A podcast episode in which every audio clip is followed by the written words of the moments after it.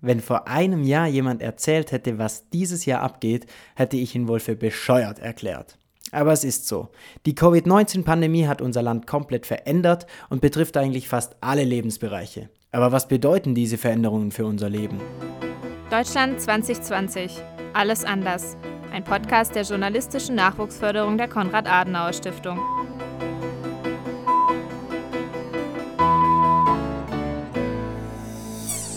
Sieben Stipendiatinnen und Stipendiaten aus ganz Deutschland haben sich spannende Fälle herausgesucht. Einer davon bin ich, Silas Schwab. Bei unserer ersten Geschichte geht es um Menschen, die an der vordersten Front kämpfen. Sie stellen sich jeden Tag erneut dem Virus und riskieren bei ihrem Job eine Ansteckung. Die Rede ist hier ausnahmsweise nicht vom Krankenhaus- und Pflegepersonal, sondern von Putzkräften. Damit wir uns keine Sorgen um eine Ansteckung machen müssen, desinfizieren sie jede Klinke und das ohne einen Cent mehr zu verdienen. Lena Wölk über Putzkräfte während der Corona-Krise.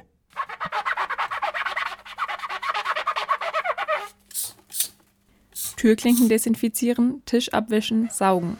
Und das alles muss vor 8 Uhr passiert sein. Unsichtbar für die Mitarbeiter huschen die Putzkräfte durch die Büros. Hygiene ist seit Beginn der Corona-Krise für viele Menschen besonders wichtig geworden. Sich darum zu kümmern, ist Senada Hausits Job. Die zierliche Serbin mit dem dunklen Kurzhaarschnitt und den langen roten Fingernägeln arbeitet als Putzkraft bei der Münchner Gebäudereinigungsfirma Cleardrop. Sie lernt noch Deutsch, deswegen übersetzt ihre Chefin Inisa Voring. Beide sind besorgt. Alles Leute haben äh, Angst äh, von Corona. Äh, von Corona. Računati na taj virus sa sa... Also man muss immer mit diesem Virus rechnen und äh, also desinfizieren, Hände Handschuhe und Handschuhe tragen, mehr aufpassen. Frau Voring beklagt sich vor allem über den höheren Arbeitsaufwand und die mangelnde Unterstützung des Staates. Denn anders als in der Pflege gab es für Reinigungskräfte keine Corona-Prämie. Hinzu kommt, dass neben dem höheren Arbeitsaufwand auch viele Kunden weggebrochen sind. Denn leere Büros müssen nicht gereinigt werden. Also von Staat habe ich echt 0 Euro Unterstützung bekommen. Also das ist schon sehr, sehr äh, nervenberaubend gewesen. Für die gesundheitspolitische Sprecherin der Grünen in Bayern, Christina Haubrich, ist dieser Missstand nicht neu. Sie versteht den Unmut des Reinigungspersonals darüber, dass man sie einfach so vergessen hat. Die Prämie in Höhe von bis zu 1500 Euro wird nur an Pflegekräfte ausgezahlt. Christina Haubrich hatte mit ihrer Partei auf eine andere Lösung gehofft. Also wir haben ziemlich schnell dann einen Antrag gestellt, wenn die einfach eine Gefahrenzulage bekommen hätte und eben nicht nur die Pflegekräfte, sondern alle, das ärztliche Personal, das Pflegepersonal, aber auch das Reinigungspersonal natürlich auch. Das ist leider abgelehnt worden. Die Lobby der Putzkräfte ist die Gewerkschaft IG Bauen Agrar Umwelt. Auch Karl Bauer, ein Sprecher der Gewerkschaft, kritisiert das höhere Arbeitsrisiko. Und deshalb wäre es auch gerecht, ähm, wenn die Kolleginnen und Kollegen ebenfalls die Corona-Prämie bis zu 1500 Euro bekommen würden. Wir haben ja auch in der Gebäudereinigung gibt es ja sehr viele Kolleginnen, die eben geringfügig beschäftigt sind. Die Kolleginnen haben natürlich alle keinen Anspruch auf Kurzarbeitergeld bekommen, keine Arbeit, kein Geld. Mit dem Ausbruch der Corona-Krise musste sich Frau Voring mit ihrem Unternehmen Cleardrop schnell an die neuen Hygieneregeln anpassen. Sie produziert inzwischen auch ihr eigenes Desinfektionsmittel. Die Unternehmerin will vor allem eines, für die Arbeit mehr wertgeschätzt und besser durch die Politik vertreten werden. Jeder mag eigentlich gerne schon sauberen Tisch in der Früh haben. Aber Wert für die Arbeit legt keiner. Und was ich mir halt von unserem Staat wünschen würde, besser präsentiert werden, dass wir besser geschützt sind. Frau Hausitsch zieht nervös an ihrer selbstgestopften Zigarette. Sie äußert nur einen Wunsch. Dass es so schnell wie möglich mit der Corona vorbei ist. Ja, ich glaube, das wünschen sich so einige. Corona hat sich ziemlich unbeliebt gemacht. Was würdet ihr dem Virus sagen, wenn es eine Person wäre? Das haben wir Menschen in Berlin gefragt. Auf einen anderen Planeten gehen. mutiert doch noch so ein bisschen zu einer Variante, die weniger Schaden anrichtet. Dann kann sich auch noch vermehren. Ich meine, wenn ich mir so vorstelle, ich wäre eine Krankheit, ist aber schon irgendwie so eigentlich gar nicht so schön. Ja, genau, Ja. genau. Alle finden dich kacke und alle wollen dich loswerden. Schon eigentlich nicht so schön, ne? Traurig, oder? Bisschen. Armes Corona. Hätte ich Mitleid? Verpiss dich. Ganz schön aggressiv, aber verpiss dich ja. Ganz schön aufdringlich, finde ich, die Person. Bist nicht Corinna. Ich weiß es nicht, keine Ahnung. ziemlich scheiße, aber es hat uns viel gelehrt. How long are you gonna stay? You overstayed your welcome. Es reicht langsam. Ähm, ich glaube, ich würde irgendeinen irgendeinen Rausschmeißer spielen. Weißt du, so, so das Ende von einer Party und dann irgendein Lied, was so richtig, wo, wo dann halt alle gehen. Solche Rausschmeißer brauchen Vereine gar nicht erst zu spielen. Die Zuschauerränge von Stadien und Hallen sind im Moment meistens leer. Auch bei den Black Hawks. Dabei hallen bei einem Spiel des Passauer Eishockeyvereins normalerweise die Rufe von hunderten Fans, Schreie von Spielern und das Aufeinanderprallen von Schlägern durch die Halle. Aber durch die Corona-Pandemie kämpft der Verein ums Überleben. Denn während die Fußballvereine sehr schnell unterstützt wurden, sind Hilfsprogramme für die Eishockeymannschaften deutlich später gekommen. Jasmin Ebauer hat die Black Hawks in Passau besucht.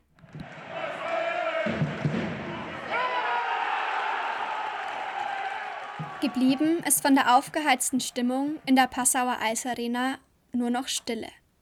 Im März musste der Eishockeyverein Blackhawks den Spielbetrieb einstellen. Doch die Corona-bedingte Spielpause ist seit Ende September vorbei. Florian steht heute das erste Mal seit Monaten wieder im Tor. Die schwarze Schutzbekleidung ist so groß, dass er darin fast untergeht. Nur seine strahlend blauen Augen und das breite Grinsen sind durch die Gitterstäbe seines Helms zu erkennen. Der Achtjährige freut sich, endlich wieder auf dem Eis zu sein. Auch wenn das Ganze noch ein wenig wackelig vonstatten geht. Also ich freue mich ganz stark wieder, weil ich wieder die Freunde sehe und die Trainer und dann wieder trainieren kann. Damit das auch so bleibt, braucht es Geld. Lange wussten die Blackhawks nicht, wie sie sich über Wasser halten sollen. Am 17. September dann endlich die gute Nachricht. Der Verein wurde in das Sportförderprogramm des Bundes aufgenommen. Somit bekommen die Blackhawks in Zukunft 80 Prozent der Zuschauereinnahmen erstattet. Über Wochen mussten die Blackhawks und andere Eishockeyvereine der dritten Liga kämpfen, um in das staatliche Hilfsprogramm aufgenommen zu werden. Für Manfred Eibel, Landtagsabgeordneter der Freien Wähler, ein klares Versäumnis auf Bundesebene. Ich möchte nicht sagen, dass es Absicht war, aber man hat es nicht am Schirm gehabt. Wir haben hier den Finger in die Wunde gelegt, haben den Bund darauf aufmerksam gemacht, sagen wie wichtig es ist, auch Oberligavereine zu unterstützen. Und äh, anscheinend hat sich natürlich der Eishockeybund hier zu wenig auch gerührt. Also sonst wäre es anders gewesen. Auch Christian Eder, erster Vorstand der Blackhawks, ist der Meinung, dass der Eishockeyverband versagt hat. Durchaus, also da hat man einfach zu lange gewartet, man hat immer gehofft, man hat immer auf Zeit gespielt und hat halt äh, äh, sich nicht wirklich positioniert äh, im Gegensatz zum Fußball. Und als Randsportart muss natürlich nur deutlich lauter schreien wie König Fußball. Eines ist für Eder jedoch sicher. Ausreichend sind die staatlichen Hilfsmaßnahmen nicht. Ja, das Überleben ist gefährdet, äh, ohne, ohne, ohne Diskussion. Naja, es fehlen bei 80 Prozent immer noch 20 Prozent. Das ist der eine Baustein. Und das zweite ist natürlich, dass wir äh, höhere Kosten haben durch Hygienemaßnahmen, die nicht gefördert werden. Dann ist natürlich der Gesamtverein und vor allem auch die Nachwuchsarbeit gefährdet. Mindestens 750 Zuschauer brauchen die Blackhawks nämlich, um die kommende Saison finanzieren zu können. Das Problem ist, Derzeit dürfen in Deutschland Sportstadien nur zu einem Fünftel belegt werden. Das wären bei den Blackhawks gerade einmal 300 Zuschauer. Mehr sind nur mit einem individuellen Hygienekonzept möglich. Eder ist jedoch zuversichtlich, dass eine solche Lösung auch für die Blackhawks möglich ist. Das finale Okay des Passauer Ordnungsamtes hat er allerdings noch nicht. Hinzu kommt, ob die verfügbaren Plätze letztlich gefüllt werden, entscheiden die Fans. Andreas Seidel vom ersten Eishockey-Fanclub Passau ist skeptisch. Ich merke es auch im Freundeskreis sind viele dabei, die sagen, mit der Maske gehen wir nicht drauf. Auch mit Anzahl der, äh, der Zuschauer, wenn da jetzt sagt, da sind 200 Zuschauer drinnen, da ist keine Stimmung, es ist schwierig. Dass die getroffenen Maßnahmen nicht ausreichend sind, darin stimmen der Politiker, der Vorstand und die Fans überein.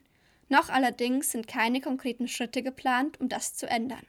Der achtjährige Florian möchte jedenfalls wieder regelmäßig im Tor stehen und mit seinen Freunden spielen. Echt keine einfache Situation für die Black Hawks. Bleibt zu hoffen, dass das bald wieder besser läuft. Ganz aus dem Süden reisen wir jetzt in den Westen. Heinsberg. Diesen Kreis kannte vor dem Frühjahr 2020 kaum jemand. Corona hat das über Nacht geändert. Denn Ende Februar wurde Heinsberg zum ersten Corona-Hotspot Deutschlands und für manche zum Sündenbock der Republik. Wie es den Menschen in Heinsberg ein halbes Jahr nach dem Medienrummel geht, hat Nick Kaspers rausgefunden.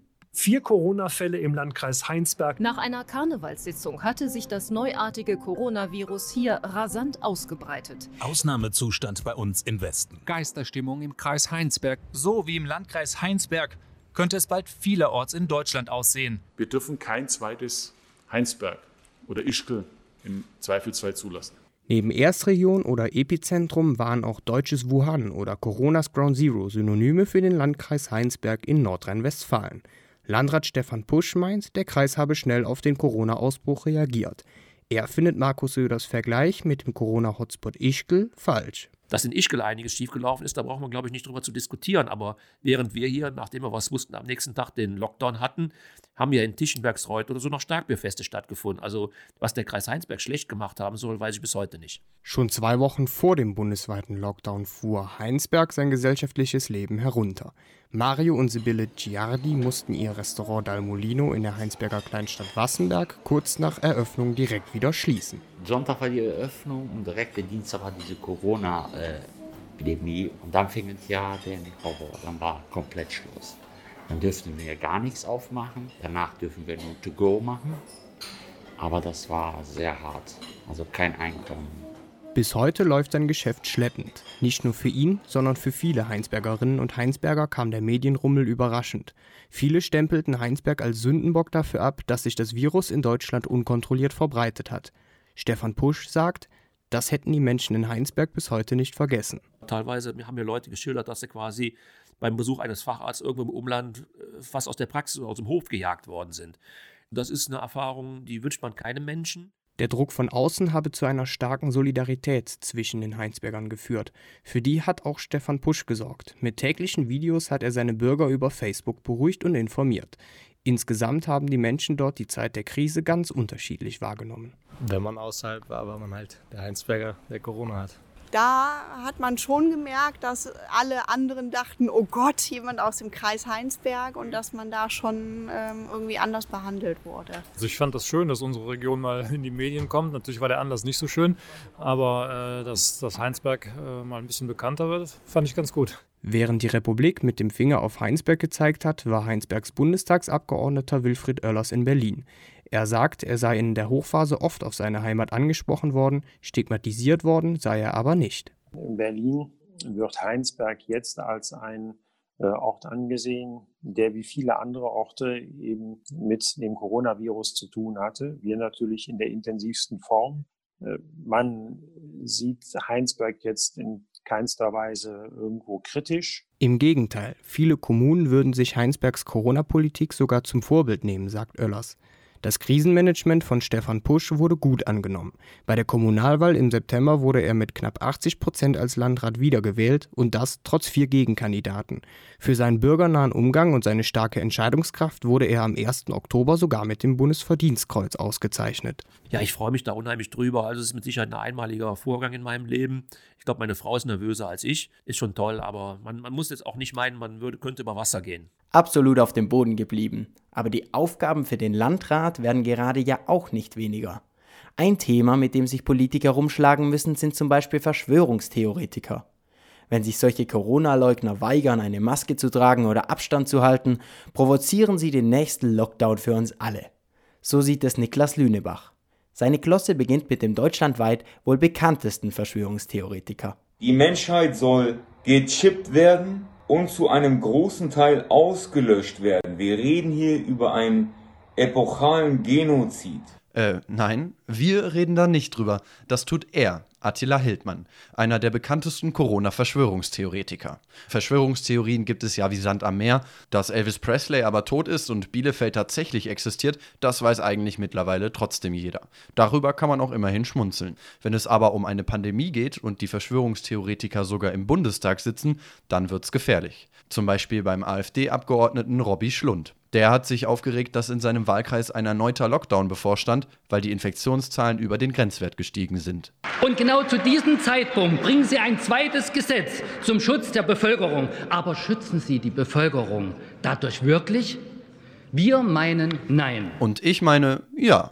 Immerhin hat er schon mal begriffen, dass ein neuer Lockdown für viele Menschen katastrophal wäre. Aber Herr Schlund, verstehen Sie denn wirklich nicht, dass es wichtig ist, dass wir eine Maske tragen und Abstand halten? Wir meinen Nein. Okay, also dann kann ich euch auch nicht mehr helfen. Dabei hat Mama Merkel uns doch wunderbar vorgerechnet, wie sich die täglichen Infektionszahlen in den letzten drei Monaten entwickelt haben. 300 auf 600, 600 auf 1200, 1200 auf 2400.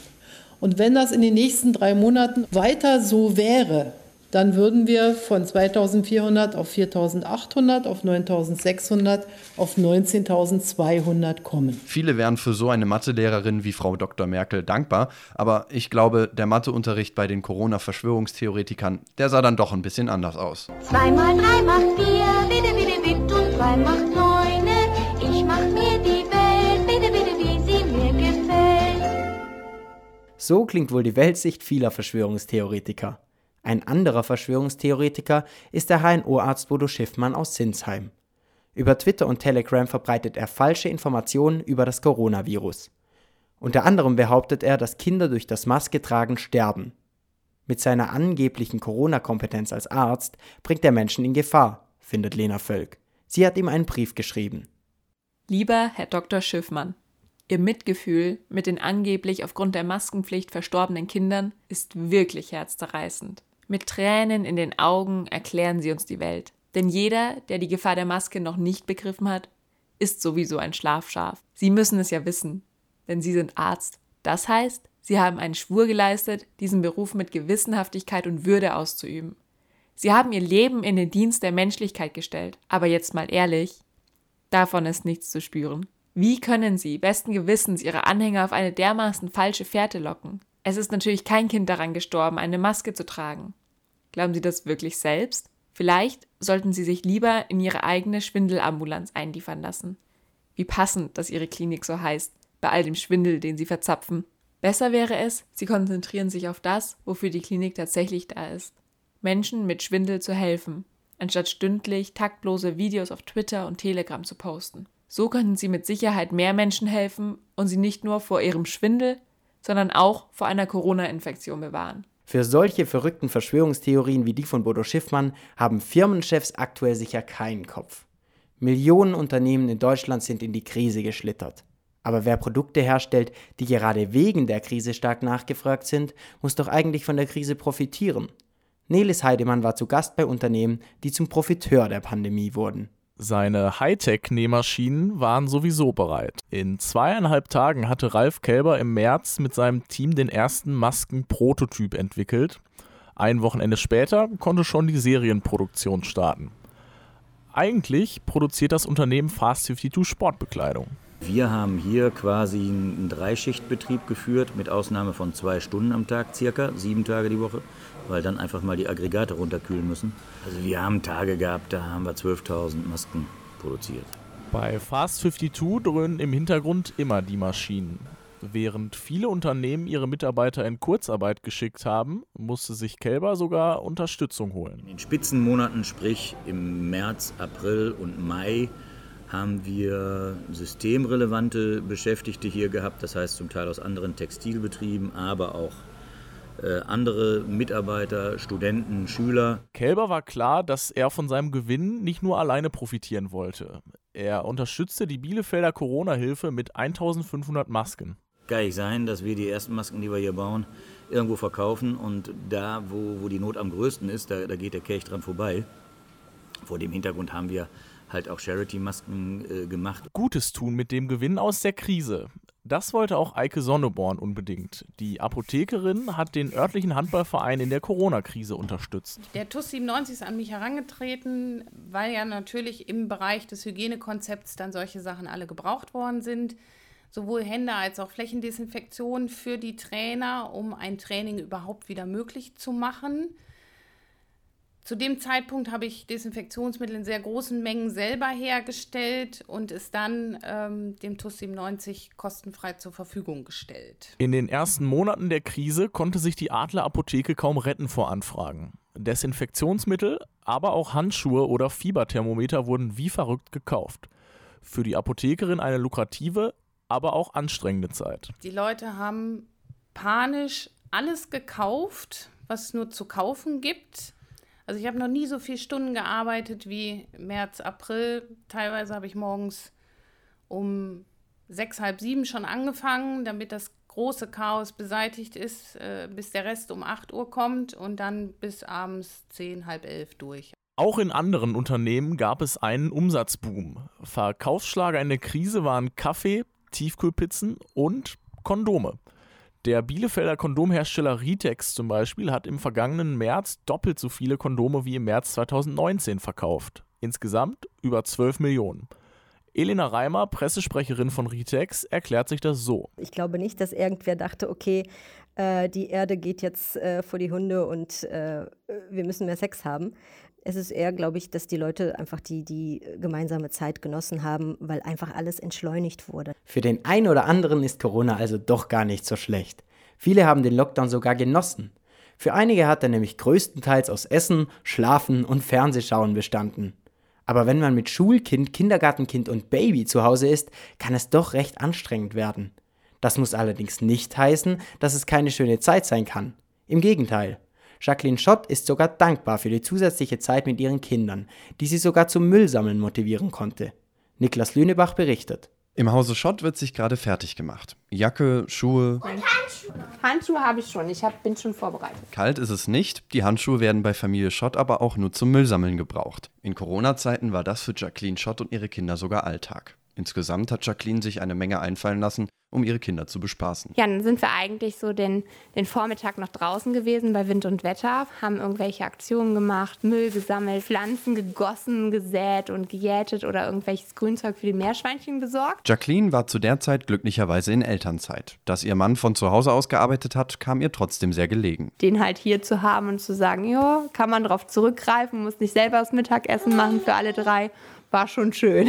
Denn mit einem Schulkind, einem Kindergartenkind und einem gerade mal ein Jahr alten Baby kann der Alltag ganz schön anstrengend sein. Kinder- und Jugendpsychotherapeutin Claudia Törker weiß, das kriegt man zwar geregelt, aber nur durch einen gut strukturierten Tag und Arbeitsteilung, in dem wirklich der eine sagt, okay, ich arbeite von, weiß ich nicht, fünf bis acht und dann nehme ich die Kinder und dafür musst du die Frühstück fertig machen, was auch immer.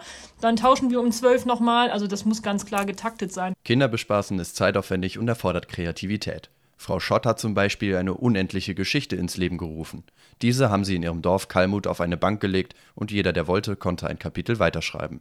Jacqueline ist froh, dass ihre Kinder noch so jung sind. Besonders schlimm war der Lockdown für Teenager, die dann doch lieber ihre Freunde treffen wollen, statt mit den Eltern zu spielen. Es war bei den Jugendlichen, gerade mit denen mit Depressionen, eher so, dass die dann natürlich noch mehr in der Bude gehockt haben, noch weniger Kontakte hatten, die Kontakte, die vielleicht zwischendurch aufgebaut waren, wieder ein bisschen mehr verloren haben. Welche Auswirkungen die Corona-Krise auf die Familien wirklich hatte, kann der Caritas-Bundesverband noch nicht abschätzen weil gerade im Lockdown viele Hilfeeinrichtungen geschlossen waren, sagt Mathilde Langendorf, Caritas Pressesprecherin. Das ist schwierig zu sagen, weil die Beratungsmöglichkeiten auch geringer waren. Also man konnte halt nicht, äh, wie das äh, vor März der Fall war, und man kann immer noch nicht einfach zur Beratungsstelle gehen, sich da anstellen und warten. Fast alles musste über Telefon oder Internet laufen. Für viele Familien eine Hürde.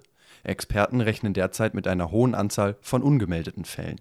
Fakt ist, so eine Extremsituation bringt Probleme mit sich, spätestens wenn nach so langer Zeit die Schule wieder losgeht. Corona-bedingt mit vielen Auflagen. Kurz bevor die Schule auch wieder anfing, war es tatsächlich so, dass ähm, die Angst einfach sehr groß war, gerade auch von der äh, Siebenjährigen, die dann sagte, oh mein Gott, die Liste, die wir jetzt von der Schule geschickt bekommen haben, wie soll ich das alles einhalten? Ich kann mir das gar nicht alles merken und ähm, ich habe Angst. Die Shots sind auch nicht die einzigen, die mit der Umstellung Probleme haben. Weil die Anforderungen von außen ähm, einfach wieder deutlich höher sind, als wenn man zu Hause mal eine Stunde seine Aufgaben macht, so ungefähr. Ne? Und jetzt wird es mehr und das merkt man tatsächlich auch daran, dass jetzt wieder vermehrt Anfragen kommen, weil eben Schule Probleme macht. Viele Lehrer wollen direkt nach den Ferien wieder mit dem Schulstoff durchstarten. Verschnaufpause gibt es für die Kinder nicht. Und dann wird es auch daheim plötzlich wieder chaotisch. Es war sofort so, dass man das Gefühl hatte, man hat diese ganzen Termine wieder, dann diese plötzlichen Bauch- und Magenschmerzen, dass man alles rechtzeitig hinbekommt. Und das war sehr viel mehr Stress gefühlt, äh, dem man ausgesetzt war als vorher. Bei so viel Stress sehen sich die Shots wieder nach ungestörter Familienzeit.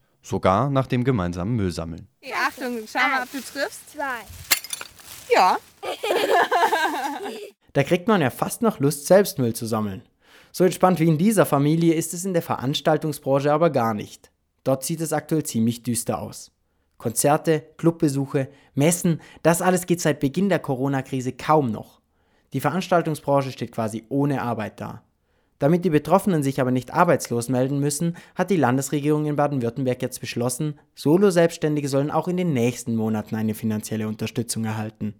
Reicht diese Hilfe? Ann-Kathrin Moritz hat nachgefragt. Kein schöner Land in dieser Zeit, Auf Matthias Klingners Bildschirm reihen sich die Tonspuren aneinander. Über dem Schreibtisch hängt eine Diskokugel. Er liebt seinen Job als Tontechniker. Momentan arbeitet er am neuen Programm der Freiburger A cappella Gruppe und Duso. Für Klingner bedeutet das endlich ein wenig Arbeit. Arbeit, die seit Beginn der Corona-Pandemie Mangelware ist. Das letzte Live-Konzert war Anfang März. Wir haben eigentlich damit gerechnet, und von daher hat es uns nicht völlig überraschend getroffen, aber es war natürlich auch erstmal die Frage, okay, wie geht's weiter? Seitdem konnten über 20 Aufträge nicht stattfinden. Gerade einmal zwei geldbringende Projekte konnte Klingner in den letzten sechs Monaten umsetzen. Ich habe ganz am Anfang, als es frisch losging, ausgerechnet, unter welchen Bedingungen ich wie lange noch wie viel Geld habe. Das war irgendwie auch dann teilweise ein bisschen ernüchternd zu sehen, in wie vielen Monaten mir dann das Geld wahrscheinlich ausgehen wird. Nur vier Monate hätte er vermutlich durchhalten können. Doch dann sei zum Glück finanzielle Hilfe vom Land gekommen. Der sogenannte fiktive Unternehmerlohn richtet sich vor allem an Solo-Selbstständige. Sie sind bei der Sofort- und Überbrückungshilfe des Bundes durchs Raster gefallen. Maximal 1180 Euro pro Monat können Selbstständige bei hohen Umsatzausfällen beantragen. 5500 Anträge hat das Landeswirtschaftsministerium nach eigenen Angaben bis August schon bewilligt. Am vergangenen Dienstag hat die Landesregierung das Hilfsprogramm bis Dezember verlängert. Für Markus Pohl vom bundesweiten Berufsverband der Veranstaltungswirtschaft ist das immer noch viel zu wenig. Von diesen 1000 Euro aber kann natürlich auch wieder kaum jemand überleben. Das deckt vielleicht gerade mal die Miete, bleiben wieder die Krankenversicherung und die Altersvorsorge über. Wir brauchen auf jeden Fall ein System, das äh, deutlich mehr Geld den äh, Selbstständigen zur Verfügung stellt, damit sie ihre Geschäfte halt auch weiterhin führen können. Das fordern Branchenmitglieder aus ganz Deutschland. Sie sind unter dem Bündnis Alarmstufe Rot auf die Straße gegangen und haben für mehr Unterstützung in der Corona-Krise demonstriert. Alarmstufe Rot heute in Berlin.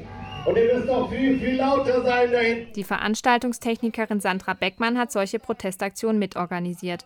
Für sie ist der fiktive Unternehmerlohn nichts weiter als ein Tropfen auf dem heißen Stein. Außerdem könnten Selbstständige den Antrag noch nicht mal selbst stellen. Das muss beispielsweise ein Steuerberater erledigen.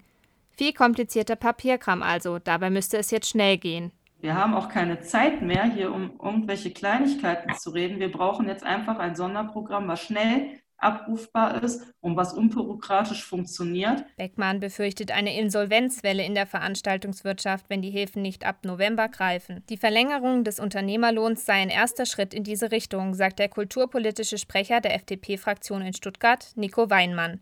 Aber die 1180 Euro werden in der Regel nur bedingt leisten, die Defizite, die entstehen und auch die Aufwendungen, die entstehen, entsprechend abzudecken. Neben dieser äh, Unterstützung braucht es eben auch eine Perspektive, wie wir wieder zurück in die Normalität kommen können. Er denke da vor allem an innovative Konzepte, die Veranstaltungen schnell wieder möglich machen. Spezielle Lüftungssysteme zum Beispiel könnten das Infektionsrisiko in Konzertsälen oder Hallen senken. Nachdem die Landesregierung das Hilfsprogramm noch einmal verlängert hat, will auch Tontechniker Matthias Klingner aus Freiburg mit seinem Steuerberater sprechen. Das wäre natürlich eine Riesenhilfe, wenn ich wüsste, dass, es, dass ich zumindest wieder für zwei, drei Monate äh, Miete und Essenskosten zumindest mal abgedeckt habe. Unabhängig davon, ob die Hilfe bei ihm ankommt, will Matthias Klingner zweckoptimistisch bleiben. Es muss halt irgendwie weitergehen und ich werde einfach gucken, was ich an Möglichkeiten habe, vielleicht doch Arbeit zu finden oder Aufträge zu finden und Sachen zu machen. Kein schöner Wahrscheinlich hilft da echt nur optimistisch bleiben und auf Hilfe hoffen. Verstärkte Hilfe benötigen aktuell auch blinde Menschen. Denn stellt euch jetzt mal vor, ihr müsst durch den Supermarkt und seht nicht ab, wo ihr eine Maske tragen müsst, bemerkt nicht, wo andere Leute stehen und dürft möglichst nichts anfassen. Schwierig? Voll. Aber so geht es zurzeit vielen blinden Menschen. Und auch Gehörlose und Rollstuhlfahrer haben echte Probleme mit den Corona-Schutzmaßnahmen. Ich habe sie getroffen und gefragt, wie sie durch den Alltag kommen. Die Bahnhofsstraße in Weiblingen bei Stuttgart. Vanessa Schäfer, eine 22-jährige Büroangestellte, ist die einzige, die hier einen Mundschutz trägt. Denn sie ist blind und weiß nicht, ab wann sie das Bahnhofsgelände betritt. Am Bahnsteig stehen die Menschen dicht an dicht. Vanessa mittendrin. Ihre dunkelroten Haare hat sie nach hinten gebunden. Die violette Jacke ist hochgeschlossen. Sie blickt um sich, um zumindest Schatten zu erahnen. Abstände einzuhalten, ist für sie schwer. Es war schon immer so, dass die Leute irgendwie gemault haben, wenn ich denen mit der Stockspitze halt an die Ferse gekommen bin. Aber jetzt durch diese Abstandsregelungen wird halt von uns einfach erwartet, wir müssen das irgendwie hinkriegen. Sie bekommt oft keine Hilfe, wenn sie sie dringend benötigt, zum Beispiel beim Koffertragen. Die Menschen trauen sich einfach nicht irgendwas anzufassen, weil sie Angst haben, vielleicht an meinem Koffer sind die Viren und kriegen Corona. Also es ist wirklich nicht so einfach. In Sachen Hilfsbereitschaft hat Sven Fichtner das Gegenteil erlebt. Der 32-Jährige sitzt nach einer Krebserkrankung seit zehn Jahren im Rollstuhl. In letzter Zeit hat er mehr Hilfe bekommen. Trotzdem fehlten ihm wichtige Infos. Menschen haben Fragen ohne Ende und kriegen keine richtigen Antworten, also oder verschiedene Antworten. Das ist natürlich sehr problematisch. Da ist man ein bisschen verloren. Unklar war ihm zum Beispiel, ob er überhaupt noch nach Hilfe fragen darf oder den Mindestabstand immer einhalten muss. Als Mitglied des Beirats für Menschen mit Behinderungen hat er trotzdem den Eindruck, dass die Politik ihr Bestes tue. Also man kann jetzt da im Nachhinein sagen, das und das hätte, hätte man besser machen müssen, besser machen können auch. Aber wir, wir hatten die Situation zum Glück noch nie in Deutschland. Jetzt haben wir die und da kann man nicht gleich fordern, dass zu 100 Prozent alles klappt. Für Vanessa steht der Wocheneinkauf im Supermarkt an. Am Eingang sucht sie das Desinfektionsmittel. An der Tür wäre der Spender einfach zu finden, er steht aber mitten im Raum. Sie tastet die Nudelverpackungen ab. Produkte muss sie erfühlen, während Corona eigentlich ein No-Go. Deshalb hört sie immer wieder, Wieso fassen Sie das denn an? Sieht man doch, steht doch drauf. Ja, und das sehe ich halt nicht. An der Kasse kann sie den Abstand kaum einhalten. Die aufgeklebten Linien kann sie weder sehen noch spüren. Ich würde ja gar nicht bemerken, wenn es an der Kasse vorne weitergeht. Also mir sagt ja auch niemand, ja, gehen Sie mal weiter. Wenn, dann wird man mit dem Einkaufswagen einfach angefahren und somit merkt man dann, okay, es geht jetzt weiter. Auch Gehörlose haben mit den Corona-Regeln Probleme, denn die Masken verdecken die Mimik. Das macht Gespräche für Gehörlose noch schwieriger.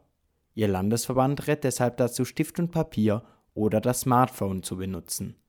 Noch besser wäre die Übersetzung in Gebärdensprache. Das hat Stefanie Effner für die Pressekonferenzen der Landesregierung durchgesetzt. Sie ist Behindertenbeauftragte in Baden-Württemberg. Die Rollstuhlfahrerin kritisiert die zähe Auseinandersetzung mit der Regierung. Ganz oft wird es immer noch so verstanden, das sind nette soziale Wohltaten, wenn man dann einen Gebärdensprachdolmetscher schickt oder einem Menschen mit Behinderung Assistenz finanziert. Und es ist nicht das Verständnis da, dass das eigentlich nur eine Konkretisierung von Menschenrechten da ist. Wenn Blinde aber das Desinfektionsmittel oder Abstandslinien nicht finden können, kann sie als Politikerin oft nichts machen. Vieles ist eben im privatwirtschaftlichen Bereich. Und da haben wir in Deutschland im Gegensatz zu anderen Ländern sehr wenig Vorschriften, was Antidiskriminierung betrifft. Vanessa hat ihren Einkauf geschafft. Manchmal braucht sie bis zu drei Stunden, bis sie alles gefunden hat. Dann ist sie froh, wenn die Leute ihr helfen, zumindest die Abstände einzuhalten. Ich wünsche mir, dass meine Mitmenschen auf mich acht geben und mir auch Hilfe anbieten. Das war auch schon die letzte Geschichte unseres Podcasts Deutschland 2020, alles anders. Trainerin war Alina Braun, die redaktionelle Verantwortung liegt bei Seminarleiter Felix Franke. Wir, die Stipendiaten der journalistischen Nachwuchsförderung der Konrad-Adenauer-Stiftung, bedanken uns fürs Zuhören und hoffen, ihr kommt noch gut durch dieses verrückte Jahr. Man hört sich.